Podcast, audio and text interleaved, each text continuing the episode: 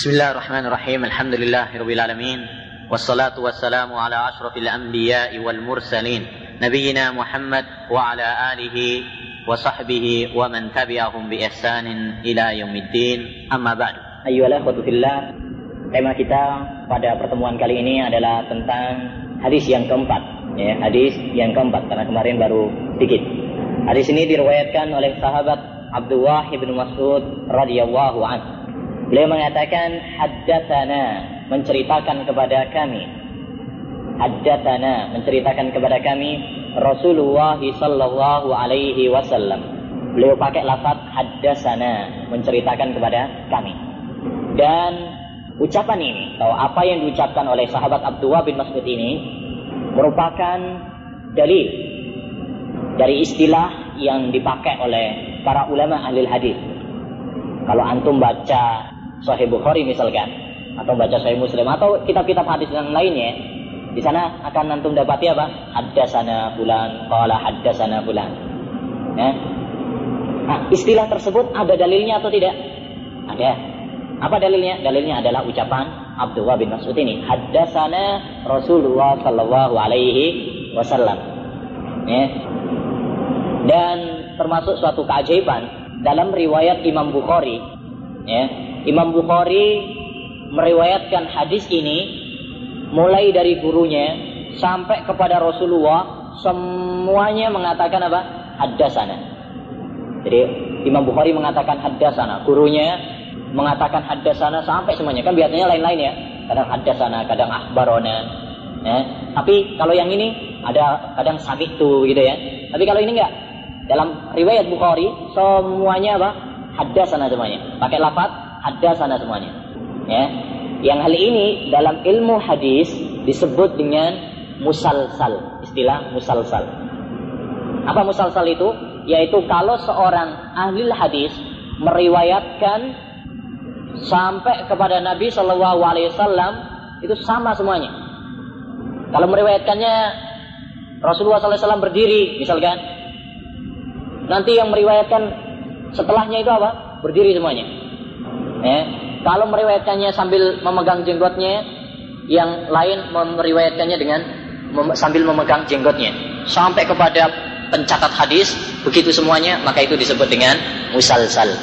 Al-Baikuni mengatakan dalam mandumahnya musalsalun kulma ala wasfin atat mislu ama wallahi ambanil fata kata beliau musalsalun kulma ala wasfin ata mislu ama wallahi ambanil fata kadaka qad haddasanihi qa'ima au ba'da an haddasani tabathama ya musalsal adalah satu hadis yang diriwayatkan semuanya sama gayanya ya Mislu ama wallahi ambanil fata. Contohnya kalau pakai ambana atau pakai hadasana semuanya pakai hadasana semuanya. Maka itu disebut musalsal. Atau kata beliau musalsalun kul ma ala wasfin ata mislu amma wallahi ambanil fata kadzaka qad haddasanihi qaima. Atau ya, guru saya meriwayatkan dengan sambil berdiri. Ya, maka yang lainnya pun meriwayatkan dengan berdiri semuanya. Au ba'daan haddasani tabassama atau setelah meriwayatkan senyum. Misalkan Rasulullah ketika meriwayatkan senyum, nanti sahabat ketika meriwayatkan kepada muridnya senyum. Nanti para sahabat meriwayatkan kepada tabi'in senyum, tabi'in kepada tabi' tabi'in senyum. Terus sampai kepada Bukhari misalkan, semuanya seperti itu, maka itu disebut dengan hadis musal musalsal. Ini satu faedah tentang istilah ahli hadis. Gitu ya. Contohnya ini, hadis ini termasuk hadis musalsal. Kenapa? Karena mulai dari sahabat sampai kepada Bukhari semuanya sama, yaitu pakai lafaz haddatsana. Baik. Selanjutnya beliau mengatakan haddatsana Rasulullah wa huwa shadiqul masduq, menceritakan kepada kami Rasulullah sallallahu alaihi wasallam dan dia adalah as-shadiq. Apa as-shadiq? Seorang yang jujur, seorang yang benar ucapannya. Ya, shadiq itu adalah menghabarkan sesuatu yang sesuai dengan kenyataan. Lawan dari kata al-kadzib, dusta. Kalau dusta mengkabarkan sesuatu yang tidak sesuai kenyataan.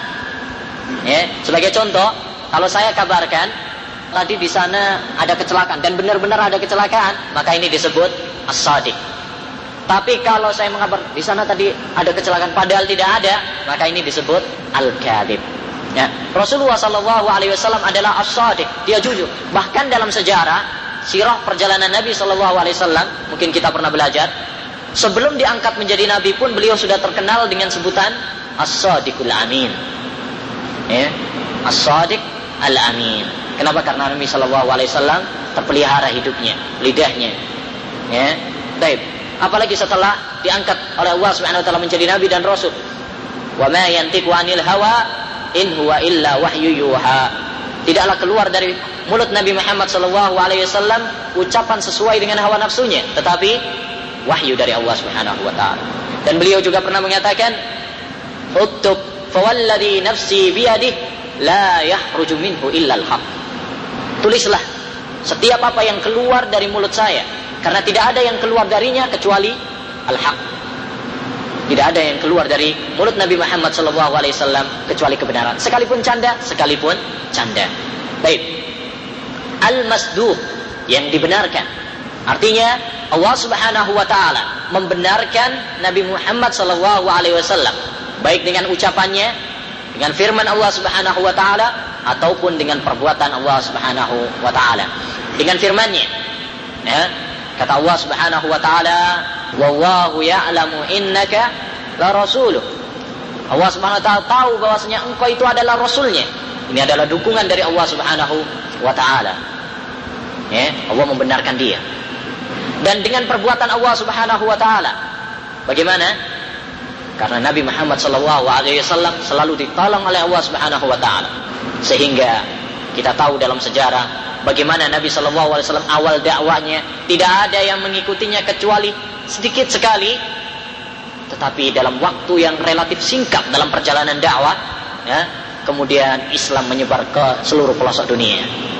Sebagaimana kita rasakan sekarang ini bagaimana Islam telah menyebar dunia. Ya, ini adalah dukungan dari Allah Subhanahu wa taala. Ya, baik. Kemudian kemarin saya sampaikan rahasia kenapa sahabat Abdullah bin Mas'ud mengatakan hal ini.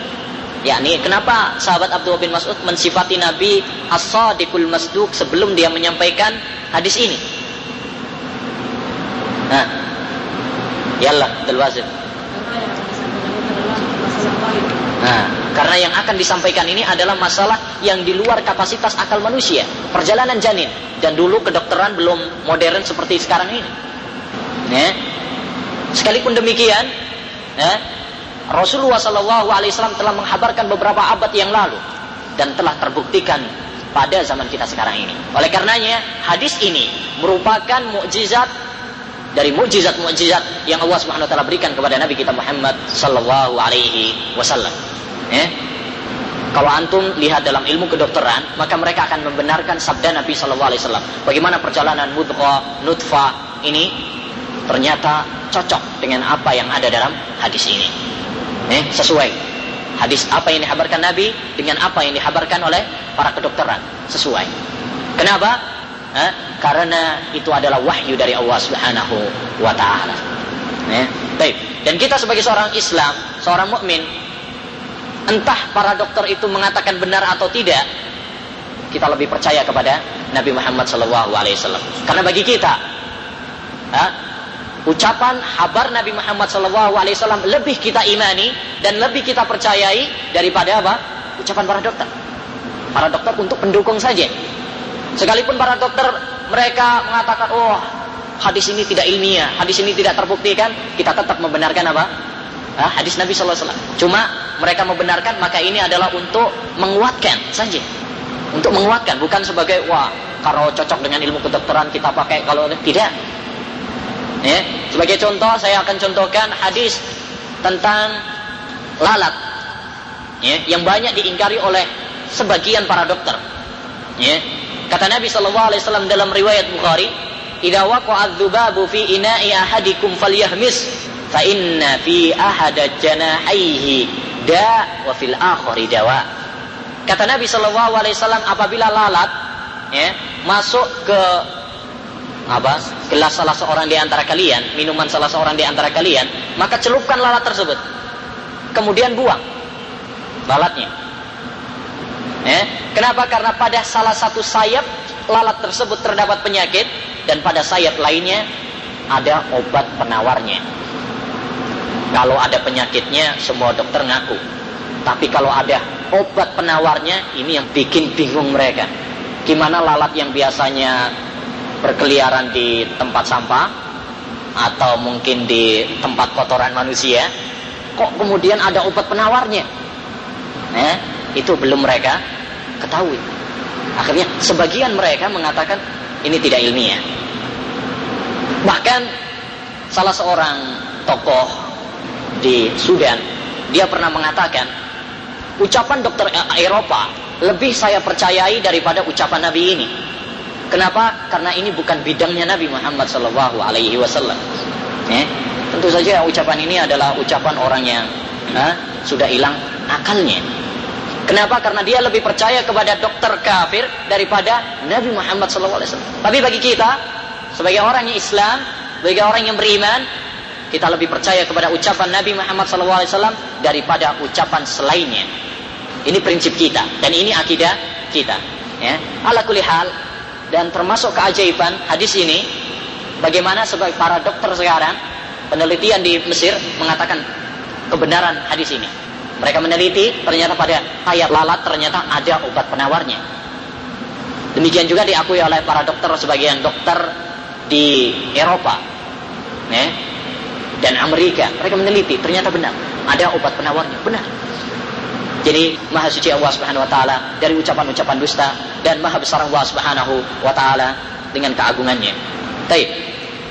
Selanjutnya Nabi Shallallahu Alaihi Wasallam mengabarkan Inna hadakum yujma'u khalquhu fi batni ummihi arba'ina yawman nutfah. Sesungguhnya salah seorang di antara kalian dikumpulkan penciptaannya di perut ibunya selama 40 hari sebagai nutfah, air mani. Lagi itu kita harus tahu bahwasanya inilah asal penciptaan kita. Kita diciptakan dari apa?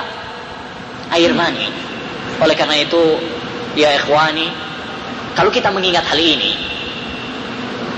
berarti apa faedahnya kita sombong di hadapan makhluk? Kenapa kita sombong sesama manusia, sesama teman kita, sesama saudara kita? Tidak ada faedahnya. Kita diciptakan dari air yang hina. Ya, oleh karena itu tidak ada faedahnya engkau sombong, congkak, atau merasa lebih daripada saudaramu. Ingat, kamu diciptakan dari eh, air yang hina. Thumma yakunu alaqatan mithla. Kemudian nutfah tadi 40 hari kemudian menjadi alaqah. Alaqah apa? Darah. Tadi nutfah kemudian menjadi darah. Thumma yakunu mudghatan mithla. Kemudian setelah itu menjadi mudghah. Mudghah itu apa? Daging. Sekerat daging. Jadi dari nutfah 40 hari. 40 hari kemudian menjadi alaqah. Alaqah itu apa? Hah? Darah. Summa yakunu mudghah. 40 hari kemudian menjadi mudghah, daging. Berarti berapa hari ini? Eh, 120 hari atau 4 4 bulan. Thumma yursalu ilaihil malaku fayunfakhu fihi ruh. Kemudian setelah empat bulan diutus kepadanya seorang malaikat. Fayanfukhu fihi ruh. Malaikat tersebut meniupkan ruh. Jadi setelah umur empat bulan bayi ditiupkan ruh. Menjadilah dia manusia. Baik. Ikhwani kita dalami sebentar. Di sini kita tahu perjalanan janin atau bayi itu bertahap begitu ya. Dan faedahnya jelas. Yaitu kasih sayang kepada ibu yang mengandung. Kalau misalkan tanpa tahap langsung gede langsung, nah, kasihan siapa? Ibu yang mengandung. Tapi hikmah Allah Subhanahu wa taala menjadikan bayi tersebut apa bertahap. Eh? Baik. Kemudian antum tahu di situ pakai di situ pakai apa? Thumma. Summa yakunu summa yakunu mudghatan. Gitu kan? Summa yursalu fayangfuku fihi ruh kenapa? Ya karena di sini sebentar. Perjalanan dari apa menuju alaqah dari alaqah menuju mudghah ini sebentar. Makanya pakai summa ya baik. Jadi setelah 40 hari ditiupkan apa?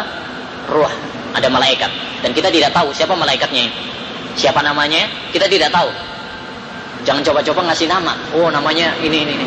Kalau nggak ada dalilnya jangan kasih nama. Nggak boleh kita ngasih nama malaikat kalau tidak ada dalilnya.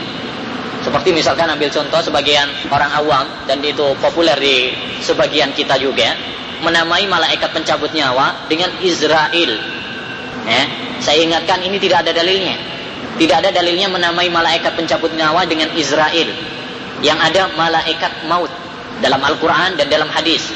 Adapun menamai dengan malaikat Israel, maka ini tidak ada dalilnya. Ya, bahkan kata Syekhul Albani dalam Ahkamul Janais, ini hanyalah Israiliyat.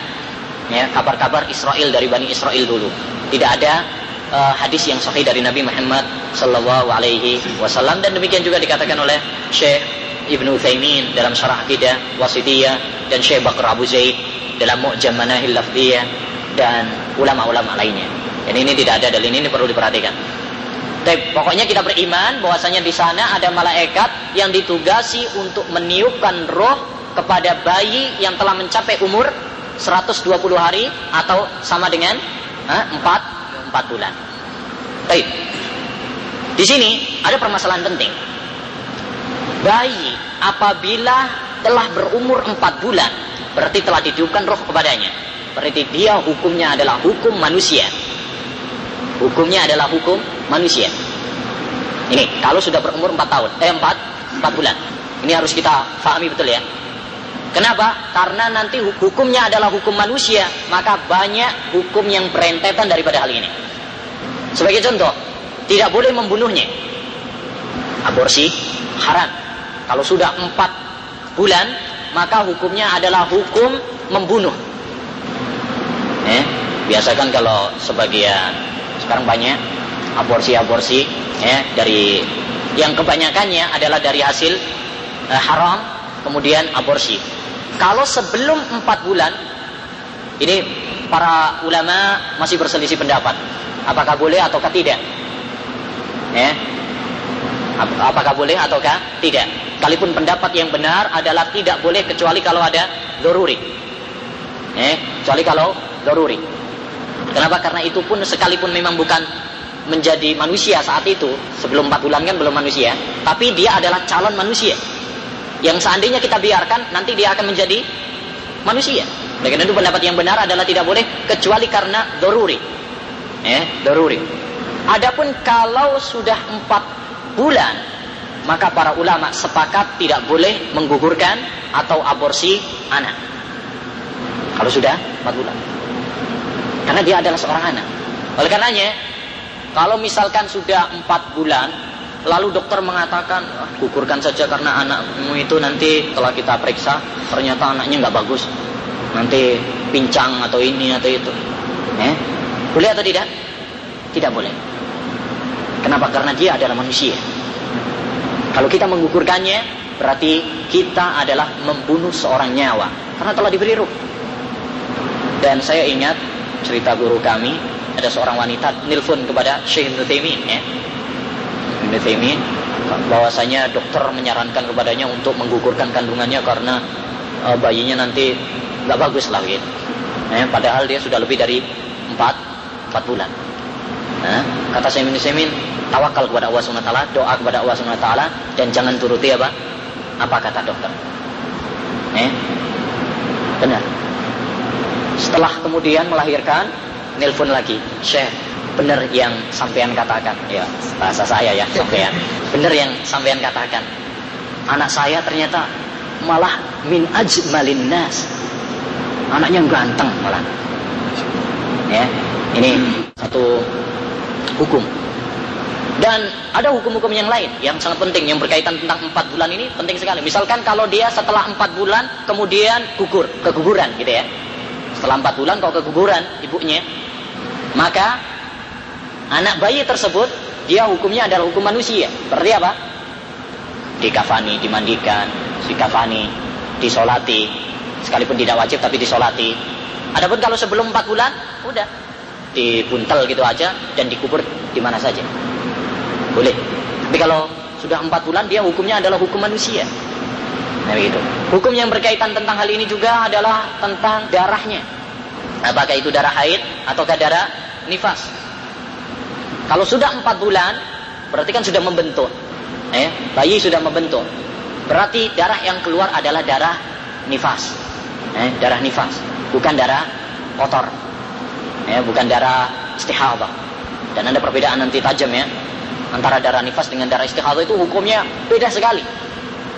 Kalau darah istihadah, dia tetap wajib sholat, dia tetap wajib puasa Ramadan, boleh bagi suaminya untuk menggaulinya. Berbeda dengan darah nifas. Eh, malah kebalikannya, nggak boleh puasa, nggak boleh sholat, eh, nggak boleh bagi suaminya untuk menggaulinya, pray dulu, eh, dan sebagainya. Jadi hukumnya kontradiksi. Oleh karena itu harus dipahami masalah ini baik-baik. Baik.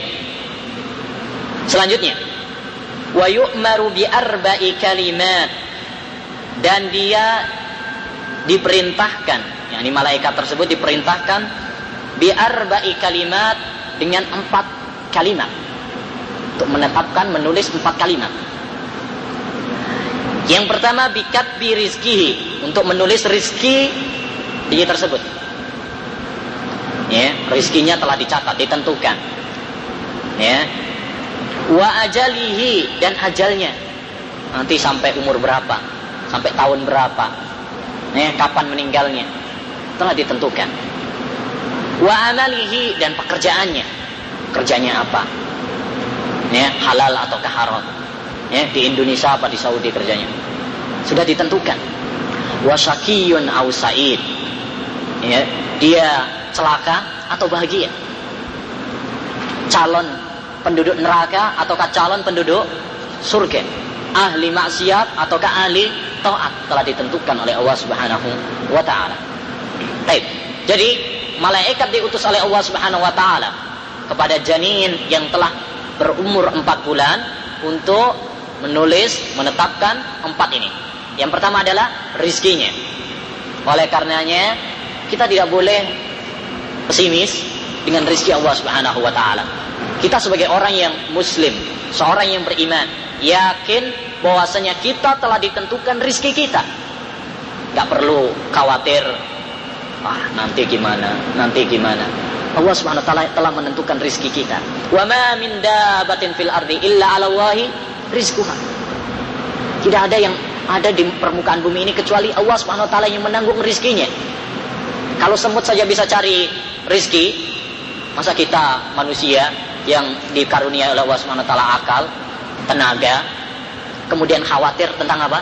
Rizki kita, nggak dapat rizki. Jangan. Itu orang-orang yang lemah imannya. Ya. Waduh gimana ini moneter serba mahal semuanya naik semuanya. Ya. Akhirnya banyak yang stres. Kabarnya begitu. Ya.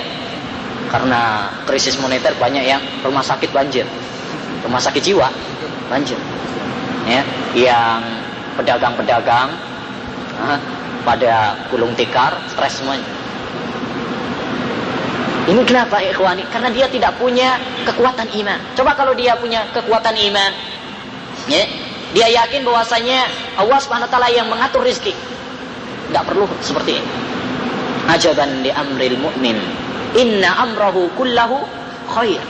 Sungguh menakjubkan perkara orang yang beriman itu. Semua perkaranya baik. In asabat husarra syakara fakana khairan lah. Kalau dia mendapatkan kenikmatan, dia bersyukur, maka itu baik baginya. Wa in asabat hudzarra sabara fakana khairan lah. Kalau dia tertimpa musibah, dia sabar dan itu pun baik baginya. Berarti apa? Kehidupan ini kan itu, ada kenikmatan dan ada musibah. Tidak ada yang tengah-tengah, manzilah baina manzilatain. Ada kenikmatan, syukur, alhamdulillah. Kalau ada musibah, sabar. Ya, dan menakjubkanku yang diriwayatkan dari Nabi Shallallahu Alaihi Wasallam, Allah alam tentang kesehatannya, bahwasanya Nabi Shallallahu Alaihi Wasallam pernah diberi pilihan oleh Allah Swt. Apakah hidupmu akan selalu mendapatkan nikmat terus, ataukah mendapatkan musibah terus? Kata Nabi Shallallahu Alaihi saya memilih setengah-setengah. Ya, kadang saya harus apa mendapatkan kenikmatan sehingga saya bersyukur kepada Engkau ya Allah dan saya mendapatkan musibah sehingga saya berdoa kepada engkau ya Allah minta pertolongan kepada engkau karena kalau misalkan kita sehat terus ini adalah bikin lupa terhadap Allah Subhanahu taala lihat orang-orang yang kaya orang-orang yang ini sehat terus duit ada semuanya, lupa kebanyakannya terhadap apa? Akhiratnya. Lupa dengan perintah-perintah Allah Subhanahu. Ya. Tetapi kalau dia diberi musibah, diberi kemelaratan, kesusahan, maka dia akan ingat. Kepada siapa? Kepada Allah Subhanahu wa taala. Baik. Wa ajalihi dan ajalnya. Kalau Allah Subhanahu wa taala menentukan ajal kita, telah ditentukan oleh Allah Subhanahu wa taala. Enggak bisa mundur, enggak bisa maju. Mundar mandir nggak bisa. Kalau ditentukan oleh Allah Subhanahu taala umurnya si fulan ya 40 tahun ya 40 tahun. Ya. Kalau ditentukan baru keluar langsung mati ya udah. Kan banyak ya kan. Umur itu kan tidak ada yang mengetahui kecuali Allah Subhanahu wa taala. Kadang ada bayi yang baru lahir kemudian meninggal. Ya. Kadang juga 100 tahun ke atas masih juga hidup. Ya, sekalipun kebanyakannya kata Nabi Shallallahu Alaihi Wasallam, "A'maru ummati baina sittina was sab'in." Ya, rata-rata umur umatku itu antara 60 sampai 70 itu rata-rata. Ya, rata-rata. Baik, wa amalihi dan kerjaannya. Amalnya, kerjanya apa? Ini telah ditentukan oleh Allah Subhanahu wa taala. Wa syakiyun au sa'id, ya, dia syaki atau sa'id. Celaka ataukah bahagia. Selanjutnya, Fawallahi alladhi la ilaha. Demi Allah Subhanahu wa taala. Zat yang tidak ada sesembahan yang berhak untuk disembah kecuali Dia. Ya. Baik, di sini adalah sumpah dari Nabi Shallallahu alaihi wasallam. Kenapa Nabi perlu bersumpah? Karena ini adalah masalah gaib yang sangat penting sekali.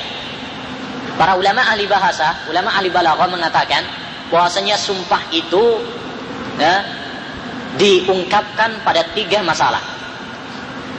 Yang pertama, kalau yang disumpahi itu adalah penting, za ahamiyah, penting, penting sekali.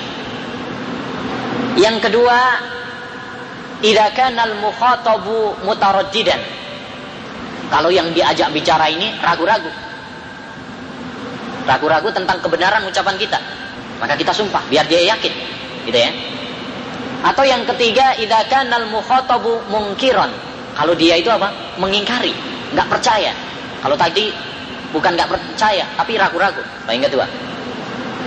Jadi para ulama ahlul bahasa, ahlul lughah atau ahlul balaghah mengatakan bahwasanya sumpah itu tidak layak untuk diucapkan kecuali pada tiga tiga tempat. Yang pertama apa? Kalau kalau sumpah tersebut adalah sumpah untuk sesuatu yang sangat penting sekali. Kemudian yang kedua, apabila yang diajak bicara ragu-ragu. Adapun yang ketiga, apabila yang diajak bicara itu mengingkari. Ini. Baik, yang pertama, idakan ada ahamiyah. Kalau penting sekali. Oleh karenanya kita harus menjaga sumpah ini, tidak sembarangan sumpah. Allah SWT menyatakan dalam surat Al-Maidah dalam ayatnya wahfadu aimanakum jaga sumpah-sumpah kalian. Para ulama mengatakan menjaga sumpah adalah dengan tiga perkara. Jadi menjaga sumpah itu adalah dengan meliputi mencakup tiga perkara. Yang pertama tidak terlalu banyak sumpah. Eh, dikit-dikit sumpah demi Allah. Demi Allah apa? Eh, demi Allah saya pakai pakaian. Nah, nggak penting. Nah, kalau penting sekali ya itu baru apa? Sumpah. Ya, kalau hanya sekedar ini nggak nggak perlu memperbanyak sumpah terutama yaitu para penjual, para pedagang yang biasa mengobrol sumpah. Ya, ini uh, perlu diingatkan. Kemudian yang kedua, ya, tidak terlalu banyak sumpah. Itu maksudnya menjaga sumpah. Yang kedua, kalau dia sumpah maka harus apa? Menepatinya. Ya, harus menepatinya. Janji kalau dia berjanji maka dia harus uh, menepatinya. Misalkan besok saya akan menghadiri undanganmu misalkan. Janji. Kalau janji ya berarti apa? Eh, penuhi nanti. Jangan kemudian dilanggar kalau itu salah satu tanda dari tanda-tanda orang munafik. Yang ketiga kalau dia tidak menepati janjinya maka hendaknya dia kafarah ya, menebusnya. Baik itu tentang sumpah selanjutnya Kata Nabi sallallahu alaihi wasallam, "Fa wallahi alladzi la ilaha ghairu, inna hadakum la ya'malu bi amali ahli jannah hatta ma yakuna bainahu wa bainaha illa dhira, fayasbiqu alaihi alkitab, fayamalu bi amali ahli nar fayadkhuluha. Kata Nabi, demi Allah salah seorang di antara kalian ada yang beramal amalan surga. Amalan penduduk surga. Sehingga jarak dia dengan surga cuma sebatas berapa? Dira, satu hasta saja.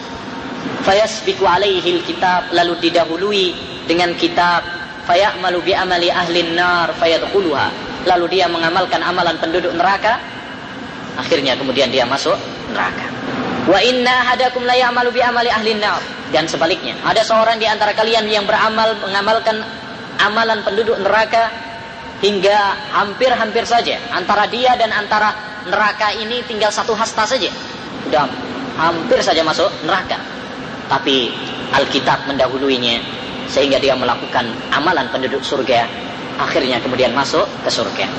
Taib, masyarakat muslimin, ikhwani fillah rahimani wa rahimakumullah.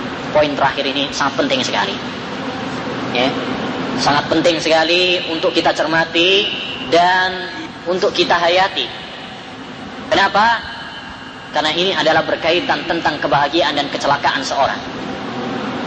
Kenapa kata Nabi alaihi salatu wasalam ada seorang yang hidupnya beramal dengan amalan surga katanya. Sampai-sampai dia sudah hampir masuk surga, tinggal sehasta saja. Lalu dia didahului oleh takdir. Ya. Sehingga pada akhir hidupnya dia mengamalkan penduduk neraka, akhirnya kemudian masuk neraka. Ya, seorang yang tadinya masya Allah sholatnya, ya, ibadahnya berpegang teguh kepada sunnah, tapi di akhir hayatnya dia berubah. Ya. Dia berubah mengamalkan amalan yang maksiat, yang menjurus kepada neraka, lalu dia mati di atasnya. Ya. Dan ini banyak. Dan ini banyak. Lihat pada zaman Nabi Shallallahu Alaihi Wasallam ada beberapa orang yang masuk Islam pada zaman Nabi Shallallahu Alaihi Wasallam. Ketika Nabi Shallallahu Alaihi Wasallam meninggal, apa yang terjadi? Banyak di antara mereka yang murtad, yang sehingga diperangi oleh Khalifah Abu Bakar Siddiq. Dan sebagian ada yang kembali masuk Islam dan sebagian apa? Tetap dalam kemurtatannya. Ya orang-orang seperti ini adalah sengsara. Dia pertamanya apa? Islam, kemudian murtad. Dan disebutkan dalam tafsir Allah tentang kesahihannya diperselisihkan tentang kesahihannya tapi hanya sekitar sebagai ibrah. Dahulu ada seorang ahli ibadah. Ya. Seorang ahli ibadah yang masya Allah ibadah. Tapi suatu saat ada seorang tiga pemuda yang akan berangkat jihad. Ya. Tetapi mereka memiliki siapa? Seorang adik perempuan. Mau berangkat. Kepada siapa adik kita ini dititipkan? Akhirnya mereka bermusyawarah sepakatlah mereka kepada ahli dititipkan kepada ahli ibadah. Eh dititipkan kepada ahli ibadah. Mereka berangkat jihad. Ya, pertamanya nggak mau juga tapi dengan desakan akhirnya mau. Ahli ibadah pertamanya kalau ngasih kan harus memberikan makanan. Kalau ngirim makanan pertamanya di halaman. Coba bayangkan kenapa? Karena takut terhadap wanita waspada terhadap wanita. Pertamanya di halaman ya. yang kedua Akhirnya setan membisikkan kepadanya. Masa ngasih kok halaman? Kamu orang ahli ibadah kok nggak sopan? Ya. Akhirnya besoknya lebih dekat lah. Akhirnya di, di depan pintunya. Lebih dekat, lebih dekat, terus masih kurang beradab. Ya, tolong langsung diberikan. Walhasil sampai kemudian terjadilah perzinahan, ya. Kemudian melahirkan seorang anak. Orang ahli ibadah pun kemudian dibisiki setan kamu kalau ketahuan masyarakat bahwasanya kamu berzina dan memiliki anak, entah apa yang akan mereka perbuat kepadamu. Apa yang terjadi? Dia membunuhnya. Eh, membunuh bukan anunya, dua-duanya dibunuh dan dikubur di sana. Pulanglah tiga saudaranya. Ya, akhirnya mereka ingin berziarah kepada adiknya. Kata Ali Badah, oh itu sakit. Ya, sakit gini gini gini gini ya sekarang sudah apa? Meninggal. Mereka pun percaya kepada perkataan ahli ibadah tersebut. Eh? Baik, akhirnya mereka kembali ke rumah-rumah mereka. Setan membisiki mereka. Membisiki gimana? masing-masing bermimpi yang sama. Bahwasanya ahli ibadah itulah yang membunuhnya, menzinainya dan kemudian membunuhnya. Sama semuanya. Pertama, ah ini mungkin setan. Tapi berkali-kali sama. Oh, mimpinya sama semuanya, tiga orang. Ya, bahwasanya dikubur di tempat ini, ini, ini.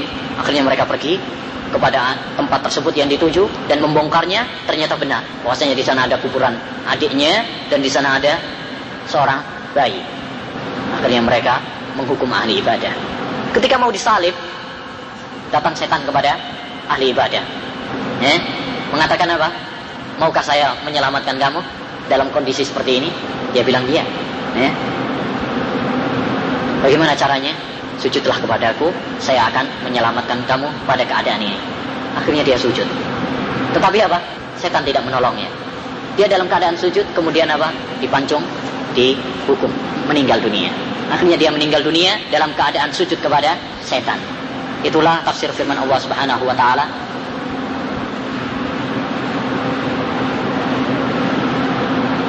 kufur falamma kafara qala inni bari'um mink. Baik, sebaliknya. Seorang yang tadinya orang kafir, orang begini, ya, sampai-sampai dia itu sudah hampir masuk neraka, tapi kemudian Allah SWT di akhir hayatnya memberikan hidayah kepada ini. Untuk tahu kisah seorang pada perang Uhud, ya, seorang Yahudi, orang kafir, orang yang tidak masuk Islam, ya. Tapi ketika perang Uhud, dia apa? Dicari-cari oleh Nabi Shallallahu Alaihi Wasallam. Ya, kan banyak yang menjadi korbannya waktu itu. Ternyata ada seorang Yahudi, ya maksudnya orang Yahudi, dia masuk dalam pasukannya orang-orang Muslim. Ya, ada seorang yang menjumpai kehidupannya, dia bilang, saya kirim salam kepada Nabi Shallallahu Alaihi Wasallam, ya, dan saya telah apa? Masuk Islam. Kata Nabi Shallallahu Alaihi Wasallam, tatkala disampaikan hal itu kepada Nabi, dia termasuk penduduk surga. Berkata rawi Abu Hurairah radhiyallahu an, padahal dia tidak pernah sholat satu kali pun. Wah, wah, ya kan? Nggak pernah sholat, tapi dijamin oleh Nabi masuk surga.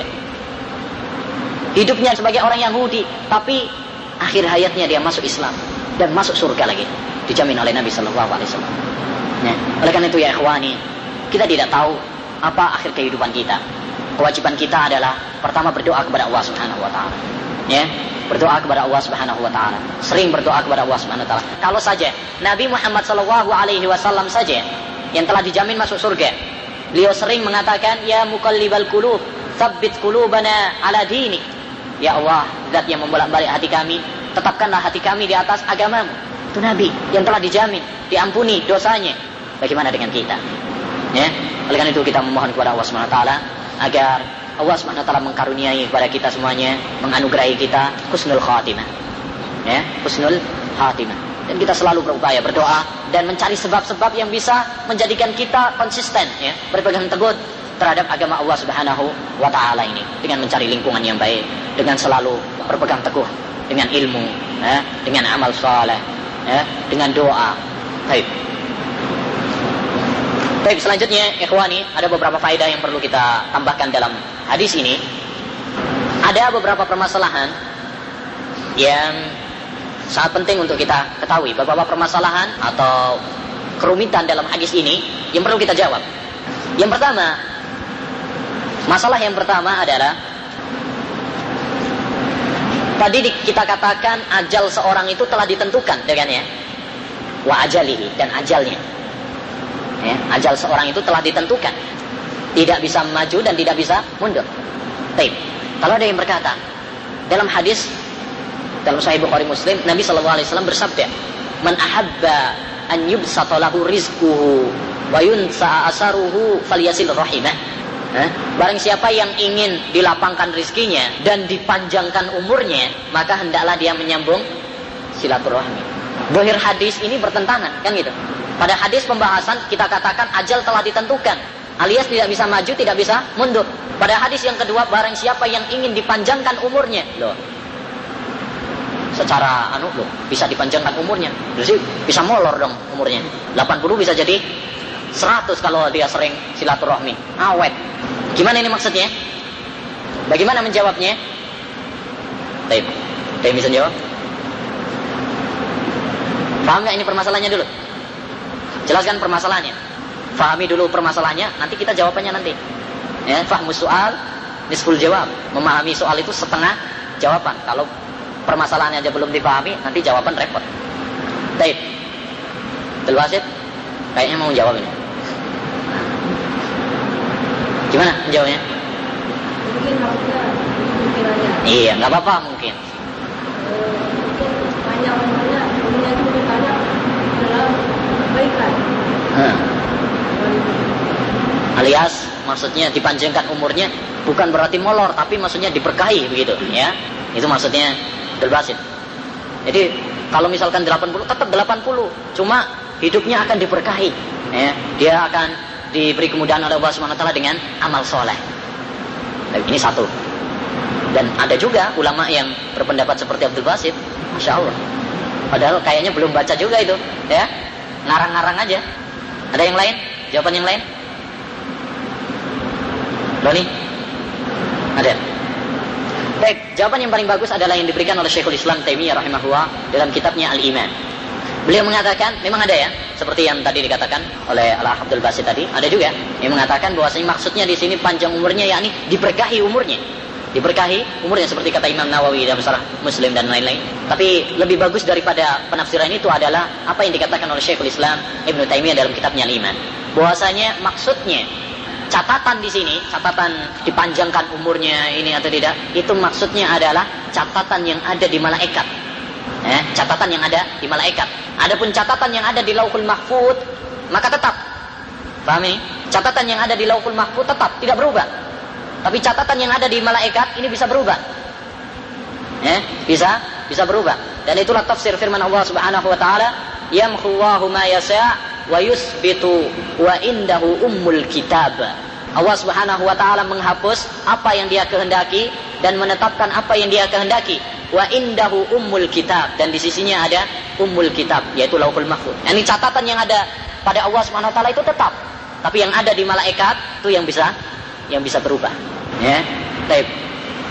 Jadi maksud hadis ini man ahabba an yubsatalahu rizquhu yubsatalahu rizquhu. Eh, ini maksudnya adalah catatan yang ada di malaikat. Yang dipanjang umurnya maksudnya yang catatan yang ada di malaikat. Baik. Permasalahan kedua. Kalau semuanya sudah ditentukan, eh, sengsara dan bahagia sudah ditentukan, lantas ngapain kita beramal? Kan kita sudah ditentukan, surga neraka sudah ditentukan. Paham? Paham permasalahannya ini ya? Itu permasalahan kedua. Kita semuanya sudah ditentukan kebahagiaan kita, surga kita, neraka kita, kita masuk surga atau kita masuk neraka telah ditentukan oleh Allah Subhanahu wa taala. Kalau begitu, ngapain kita kerja? Ngapain kita sholat? Ngapain kita? Ah, nanti kalau memang sudah ditakdirkan masuk surga ya masuk surga. Kalau kita ditakdirkan masuk neraka walaupun kita sholat nanti juga kalau memang takdirnya masuk neraka ya masuk neraka kan gitu. Jadi nggak ada faedahnya dong. Ini juga butuh jawaban juga ini permasalahan ini penting. Bagaimana ini? Ah, Syekh Zulkifli akan menjawab. karena selain dari jawab kita tidak tahu apakah kita itu masuk surga atau neraka atau kita tuh bahagia atau sengsara gitu. Karena kita belum tahu. Baik, Jadi kita dituntut untuk berusaha. baik. Pertanyaan ini atau muskilah ini pernah ditanyakan kepada Nabi Muhammad SAW. Ya Rasulullah kalau begitu fafi malam ngapain kita kerja? Tapi kata Nabi, i'malu fakullun muyassarun lima khuliqa lahu. Bekerjalah tetap. Beramallah. Karena setiap orang itu akan dimudahkan kepada apa yang dia ditakdirkan untuknya. Ya. Kalau dia ditakdirkan menjadi penduduk surga, maka dia akan dimudahkan oleh Allah Subhanahu wa taala mengamalkan amalan-amalan penduduk surga. Sebaliknya kalau dia ditakdirkan oleh Allah Subhanahu wa taala masuk neraka, maka dia akan dimudahkan oleh Allah Subhanahu wa taala mengamalkan amalan-amalan penduduk neraka. Kewajiban kita adalah beramal, berusaha. Kita tidak tahu takdir kita kan? Apa sampean tahu? Kita tahu bahwasanya nanti kita neraka atau surga. Kan kita nggak tahu. Karena kita tidak tahu dan sebagai orang yang berakal kita pengennya masuk surga, maka beramalah amalan penduduk surga. Kita nggak tahu. Baik, itu jawabannya. Permasalahan yang ketiga. Permasalahan yang ketiga. Tadi pada akhir hadis Nabi SAW mengatakan seorang yang tadinya beramal-amalan penduduk surga sampai hampir-hampir saja masuk surga, tapi di akhir hayatnya Allah Subhanahu wa taala mentakdirkan dia mengamalkan amalan apa? Neraka. Akhirnya masuk neraka. Sebaliknya juga gitu. Orang yang tadi mengamalkan amalan neraka, ketika akhir hayatnya mengamalkan amalan surga, akhirnya masuk surga. Kalau ada yang berkata, Allah zalim dong kalau gitu. Masa orang yang tadinya sudah berapa tahun lamanya dia apa mengamalkan surga, kemudian pada akhirnya apa masuk neraka. Baik, ini permasalahan. Jawabannya? Hah? Mau jawab ya? Iya, mungkin juga ini. Niru-niru bahas ya. Ah, gimana?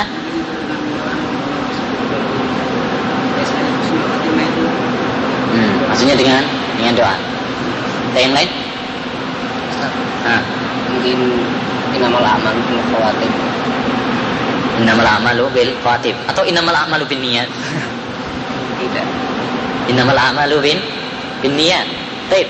Hadis ini, ikhwani, ditafsirkan dengan hadis yang lain, yaitu dalam riwayat yang lain, fima yabdu linnas. Fima yabdu linnas. Apa yang nampak bagi manusia kepada manusia. Artinya dia mengamalkan amalan surga yang nampak bagi manusia. Yang nampak manusia dia itu mengamalkan amalan penduduk surga.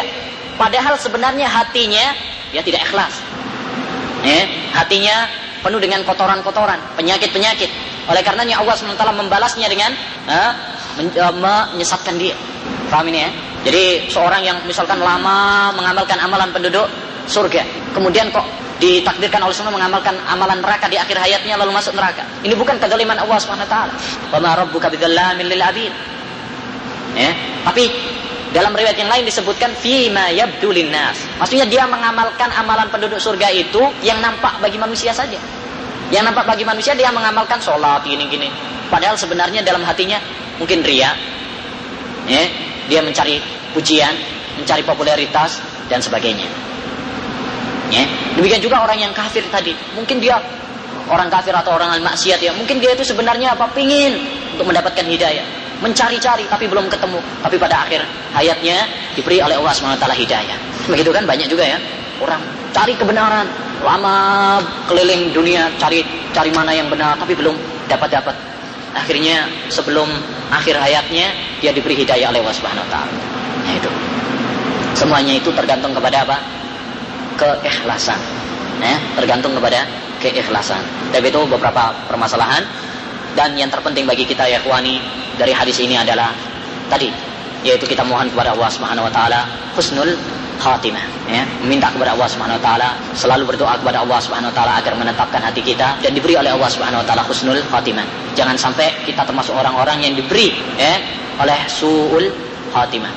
Kabar-kabar tentang husnul khatimah dan suul khatimah banyak sekali. Diceritakan oleh Ibnu Qayyim dalam ad-dawah banyak sekali ya orang-orang yang suul khatimah itu ya kalau mereka ditalkin la ilaha illallah mereka malah menyebut yang lain.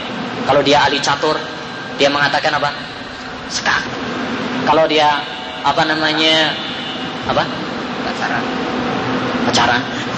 Kalau dia biasanya pacaran maka dia akan menyebut nama pacarnya. Iya betul. Betul. Dan itu kenyataan. Ya. Ada seorang di musiko ya seperti itu dia kena AIDS ya. Ketika akan meninggal dunia ditalkin oleh dokternya ya. Suruh mengatakan la ilaha illallah. Eh malah menyebut apa? Mana pacarku? Mana pacarku?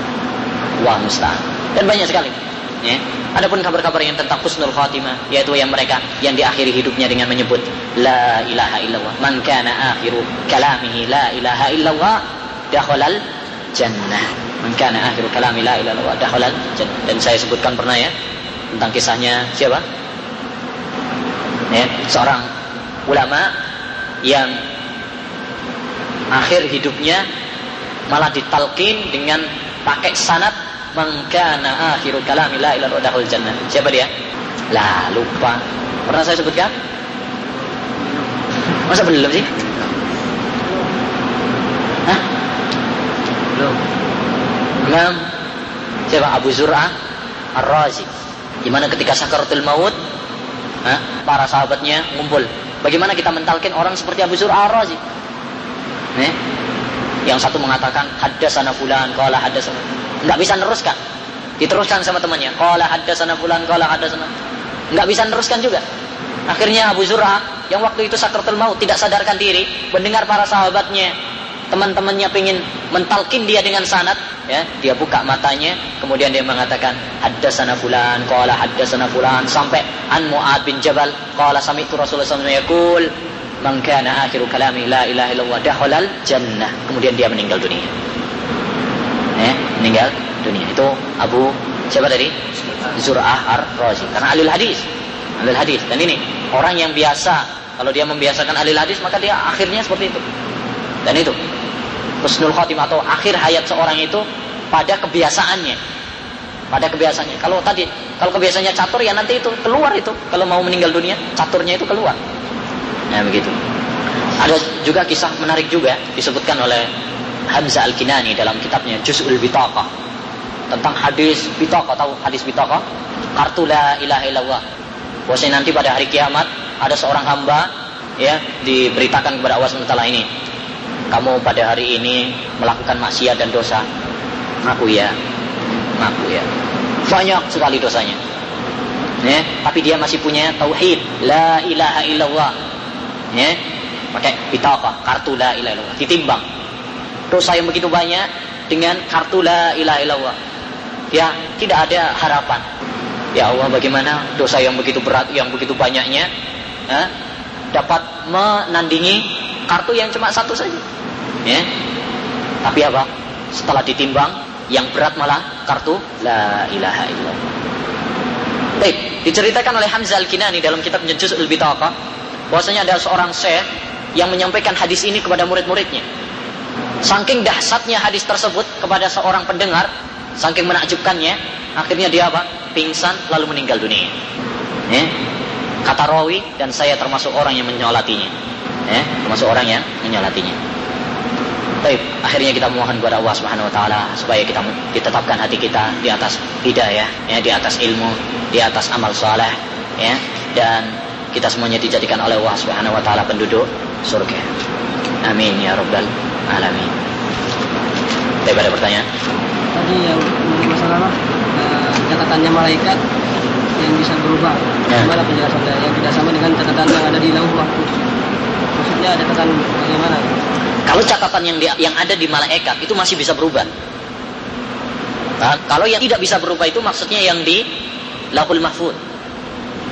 Paham? Jadi ada perbedaan antara catatan yang ada di malaikat sama catatan yang di Lauhul Mahfud. Kalau yang di Lauhul Mahfud itu tidak bisa berubah. Ya, tapi kalau yang ada di malaikat itu masih bisa berubah. Ya. Paham? Makanya tadi ayat Allah SWT Yamhuwallahu ma yasha wa yusbit. Allah menghapus Nah, apa yang dia kehendaki dan menetapkan apa yang dia kehendaki. Wa indahu ummul kitab. Kalau ummul kitab yaitu di sini mau lauhul mahfud itu nggak bisa berubah. Tapi kalau yang ada di malaikat ya huwahu yasha. Dia menghapus apa yang dia kehendaki dan menetapkan apa yang dia kehendaki. Nah begitu. Pernah saya jumpai orang yang berpuasa itu hampir tiap hari. Kemudian saya tanya, kenapa berpuasa?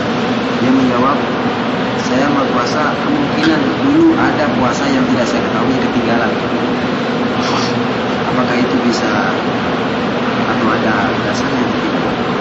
Puasa sekali. Puasa terus Ya, paling seminggu puasa. dengan alasan tadi Ya mungkin ada puasa yang terkadang bolong. ah qadha. Gitu maksudnya. Mengqadha puasa. Cuman nggak jelas gitu. Mungkin. Oh mungkin. Lah, nggak boleh seperti itu.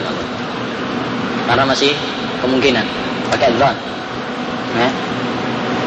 Hatta para ulama mengatakan kalau dia sengaja meninggalkan, ya, misalkan orang berpuasa Ramadan, dia mampu, tidak ada udur, tapi dia apa? Tidak ada udur untuk berbuka, tapi dia berbuka secara sengaja, secara sengaja bukan karena udur ya pembicaraan kita. Maka sekalipun dia mengkodok pun tidak ada faedahnya, tidak diterima. Seperti halnya sekarang, orang meninggalkan sholat secara sengaja sampai hilang apa? Waktunya. Habis waktunya, dia meninggalkan sholat. Sekalipun setelah itu dia menebusnya, mengkodoknya, sampai 100 kali pun tidak akan diterima oleh Allah Subhanahu wa taala. Ya. Jadi pada pembahasan tadi itu sama halnya. Kalau dia meninggalkannya, ya, meninggalkannya secara sengaja, ya, maka tidak ada kodok baginya. Baik, kalau misalkan karena memang ada udur dan dia ketahui dan dia ketahui memang ada dia pernah melakukan hal tersebut, maka ini apa? Dia boleh untuk mengkodoknya. Tapi kalau tidak, hanya sekedar don saja, ya, maka di sini tidak kecuali hanya perkiraan. Saya pernah punya, tapi saya nggak tahu berapa. Nah, itu boleh perkiraan di situ. Paham maksudnya? Ramadan yang lalu saya pernah utang misalkan, cuma saya lupa berapa. Entah tiga hari, apa dua hari, pokoknya nggak tahu. Ah, di sini diperbolehkan untuk apa? Don, eh, don. Di sini diperbolehkan. Ya, kita nggak yakin tapi pakai perkiraan di sini diperbolehkan. Karena kita punya keyakinan. Keyakinannya apa? Kita punya utang itu yakin. Cuma nggak tahu berapanya. Kan gitu. Tapi kalau ini kan enggak. Saya nggak tahu punya utang atau tidak. Ini nggak boleh. Berbeda. Seperti halnya saya akan mengkodok, saya akan ini mau berpuasa. Kenapa? Karena barangkali nanti saya tidak tidak bisa berpuasa. Paham? Melunasinya sekarang nanti Ramadan barangkali nanti saya apa namanya mungkin saya sakit, mungkin saya ini boleh nggak seperti ini? Nggak boleh. Eh, atau pas haji bayar vidya dulu. Eh, kenapa kok bayar vidya dulu? Ntar barangkali nanti saya pas haji mungkin saya melanggar hal-hal yang diharamkan ketika ikhram. Bayarnya depan, nggak boleh. Melakukan dulu, baru apa? Nanti kalau memang kita sudah terjatuh baru kita baru bayar. Tapi kalau sebelumnya hanya sekedar don saja maka ini tidak di tidak diperbolehkan. Allah Orang yang menyasar, orang yang uh, lupa membaca tasbih dalam ruku atau sujud, maka atasnya sahwi. Kemudian kalau misalkan dalam rukunya dia membaca tasbih dalam sujud atau kemungkinan dalam sujud membaca tasbih dalam ruku, tukar gitu. Hmm. Apakah dia juga sahwi? Jadi pertanyaannya ketika sengaja atau Lupa. Taib, dia lupa untuk tidak membaca doa ketika ruku dan sujud. Ya, lupa tidak membaca. Apakah wajib baginya untuk sujud sahwi? Nah, karena tasbih di situ adalah hukumnya adalah wajib. Ya, wajib. Dan kaidahnya kalau meninggalkan sesuatu yang wajib dari dalam sholat, maka kewajiban dia adalah untuk sujud sahwi. Kalau dia sengaja tidak mengatakannya atau tidak mengucapkannya secara sengaja, batal sholatnya. Ya, tapi kalau lupa maka apa? Kewajiban dia adalah sujud sahwi. Ya, paham? Sujud sahwi.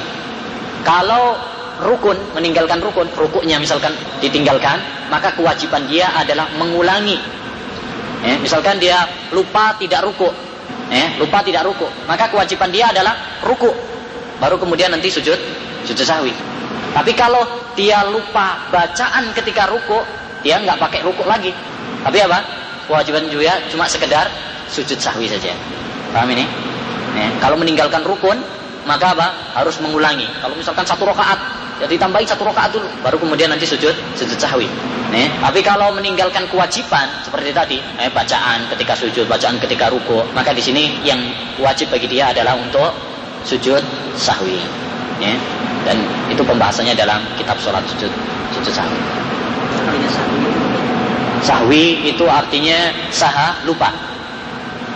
Saha itu maksudnya lupa. Jadi sujud sahwi sujud yang dikerjakan karena lupa. Lupa apa? Lupa mungkin karena menambahi atau karena ada yang kurang, eh?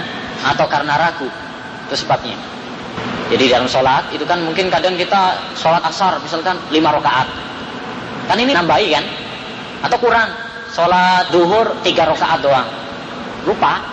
Karena lupa maka di sini apa? Kalau dia cuma tiga rakaat maka harus menambah satu rakaat dulu baru kemudian nanti sujud sujud sahwi. Ya. Atau karena ragu. Ya, ragu itu juga termasuk sebab sujud sahwi. Ragu-ragu. Ya, saya ini sudah dua rakaat atau tiga rakaat. Ini termasuk juga untuk sujud sahwi. Dari saha termasuk keajiban bahasa Arab saha itu dia disandarkan kepada fi ya, dan disandarkan kepada an ya. saha lupa itu kadang disandarkan kepada fi dan kadang disandarkan dengan an. Yang dimaksud di sini adalah fi yaitu lupa di dalam sholat kalau disandarkan kepada an itu melupakan sholat oleh karena itu dalam surat al-maun apa? Walladzina hum an sholatihim sahun. Dan orang-orang yang melalaikan bukan lupa di dalam sholat tetapi melalaikan sholatnya Kata Ibnu Abbas, alhamdulillah yang mengatakan alladzina hum an salatihim sahun dan tidak mengatakan alladzina hum fi salatihim sahun. Kenapa? Karena kalau mengatakan alladzina hum fi salatihim sahun, maka hampir semuanya kena. Kita semuanya lalai semuanya di dalam salat ya kan? Eh? Tapi kalau an salatihim itu melalaikan. Seperti orang-orang munafik yang mengulur, mengulurkan waktu dan sebagainya. Apa? Tidak ada doa sujud sahwi. Doanya sama seperti sujud-sujud yang lain. Adapun yang disebutkan oleh orang-orang awam, eh? Subhanalladzi la yasbu wa la. Gitu ya? Eh? Apa? Subhanaman uh, subhanalladzi la yasbu wa la yanam atau dibalik juga bisa ya maka ini adalah tidak ada dalilnya bahkan dalam kitab kata al hafidh Ibnu Hajar dalam kitabnya Talhisul Habir la aslalah tidak ada asal usulnya ya. Jadi nggak ada sanatnya itu nggak ada ekornya itu nggak ada. Dan dalam kitab As-Sunan wal Mubtada'at oleh Syekh Abdul Salam As-Sukairi dia mengatakan doa ini adalah bikinan orang-orang sufi ya, impian-impian orang karena orang-orang sufi itu beribadahnya pakai mimpi bukan pakai dalil tapi pakai mimpi ya, nah, akhirnya mungkin tokoh-tokoh istilahnya kiai-kiai mereka dapat mimpi ini doanya akhirnya diajarkan kepada masyarakat ini tidak nggak ada kalau nggak ada maka dikembalikan kepada asalnya asalnya sujud sujud sebagaimana biasanya subhana rabbiyal a'la subhana rabbiyal a'la yang tiga pemuda itu ada pada zaman Rasulullah atau sebelum? Enggak, dulu. Bani Israel. Eh, Bani Israel.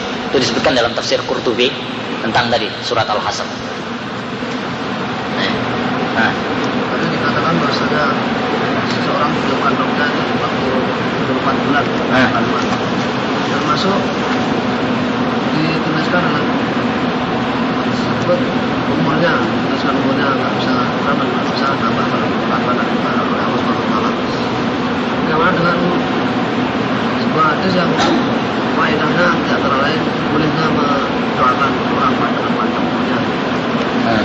Oh, padahal dikatakan sini bahwasanya umur sudah ditetapkan Baik. Nah, di mana pencarian hadisnya itu Baik. Di sini sama saja sebenarnya permasalahan yang sudah kita utarakan, yaitu ada di sana beberapa hadis yang menunjukkan bolehnya kita mendoakan seorang dengan panjang umurnya. Seperti hadis Rasulullah SAW kepada Anas bin Malik, ya, Allahumma atil umrah, ya Allah panjangkan umurnya. Padahal di sini sudah ditetapkan, ya, umur seorang itu sudah ditetapkan. Ini sama permasalahannya seperti yang tadi kita sampaikan tentang hadis silaturahmi ya. Man ahabba an yubsata lahu rizquhu wa yunsa'a fi asarihi ya, falyasil rahimahu ya. Maka di sini sama permasalahannya seperti yang kita sebutkan tentang hadis silaturahmi sama juga dengan masalah ini bagaimana jawabannya? Jawabannya sebagian para ulama mengatakan maksudnya adalah diberkahi umurnya maksudnya dipanjangkan di situ adalah diberkahi umurnya ya, itu maksudnya ada juga yang mengatakan maksudnya dipanjangkan itu dalam catatan siapa malaikat bukan dalam catatan lauhul mahfud. Kalau dalam catatan mahfud tetap tidak berubah, tapi dalam catatan malaikat masih bisa berubah, dipanjangkan, ya, dan dikurangi, itu bisa. Ya. Tapi itu ada dua penafsiran seperti itu. Boleh? Nah, apabila tidak mari kita minta maaf. Kafarah, kafarah kafaratul yamin ada disebutkan dalam surat Al-Maidah yaitu pertama memerdekakan budak. Ya, memerdekakan budak. Kalau nggak mampu memerdekakan budak, maka dia puasa dua bulan eh, berturut-turut. Nggak gampang ya, sumpah itu. Ya. Kemudian kalau tidak mampu maka memberi makan 60 orang miskin. Itu disebutkan dalam surat Al-Maidah. Itu maksudnya kafar. Bukan hanya sekedar minta maaf. gampang kalau minta maaf. Ini, ini supaya apa kita hati-hati dalam bersumpah. Masalah tadi yang membunuh bayi sebelum 4 bulan itu kecuali daruri. Hmm. Nah kalau daruri ntar malah penzina itu malah bermudah-mudahan dalam aborsi. Daruri daruri daruri maksudnya itu gimana? Malu. daruri maksudnya kalau misalkan ibu tersebut, seorang ibu tersebut, ya, ibu yang mengandung, dia misalkan mati. Kalau misalkan dia akan melahirkan bayi tersebut. Ya, atau sangat anu sekali lah. Itu maksudnya di situ daruri. Ala hal kalau sebelum empat bulan itu masih apa? Ringan lah. Maksudnya di sana ada perselisihan di kalangan para ulama. Yang jelas haramnya itu kalau sudah empat bulan, di sini sepakat para ulama tidak di, tidak membolehkan. Ya. Kalau yang sebelum empat bulan ini terjadi perselisihan di kalangan para. Sebagian mengatakan boleh karena dia belum apa? Belum manusia kan gitu. Ya. Tapi sebagian yang lain dan itu pendapat mayoritas ulama mengatakan adalah tidak tidak boleh karena sekalipun itu adalah belum menjadi manusia tapi dia adalah calon manusia yang mempunyai kehormatan ya, dan itu yang pendapat yang kuat yani kita tidak boleh menggurkannya termasuk doruri juga kalau misalkan wanita tersebut dia di misalkan diperkosa misalkan kemudian hamil. Ya maka di sini adalah termasuk doruri ya enggak? Ya. Allah alam. Hmm. bagaimana hukumnya orang ulang tahun kemudian mengucapkan panjang umur? Ulang tahunnya aja udah nggak ada bukan dalam Islam. Doanya ini Ustaz eh? orang-orang nah, semoga panjang umurnya gitu. Nah. ya kita mendoakan tapi bukan pada kesempatan itu. Ya kita tetap mendoakan tapi kalau mendoakannya ketika acara ulang tahun ya berarti nanti disangkanya kita meridoi acaranya kan itu kita satu kepada siapa orang-orang kafir itu. Orang-orang kafir. Kan yang mengadakan acara ulang tahun itu? Mana dalam Islam? Gak ada. Ada Nabi Shallallahu Alaihi Wasallam pakai acara pakai lilin gitu. Nanti tiup lilinnya. Apa? Lilinnya seumuran dengan dia. Kalau umurnya empat ya berarti empat. Ya kemudian pakai apa lagi nah, kue. Itu dari mana coba? Dari Islam? Dari orang-orang mana itu? Sono seberang sana. Bukan dari Islam. Ya itu dari orang-orang kafir. Dan kita diperintahkan untuk menyelisih orang-orang kafir. Ya kita diperintahkan untuk menyelisih banyak ayatnya.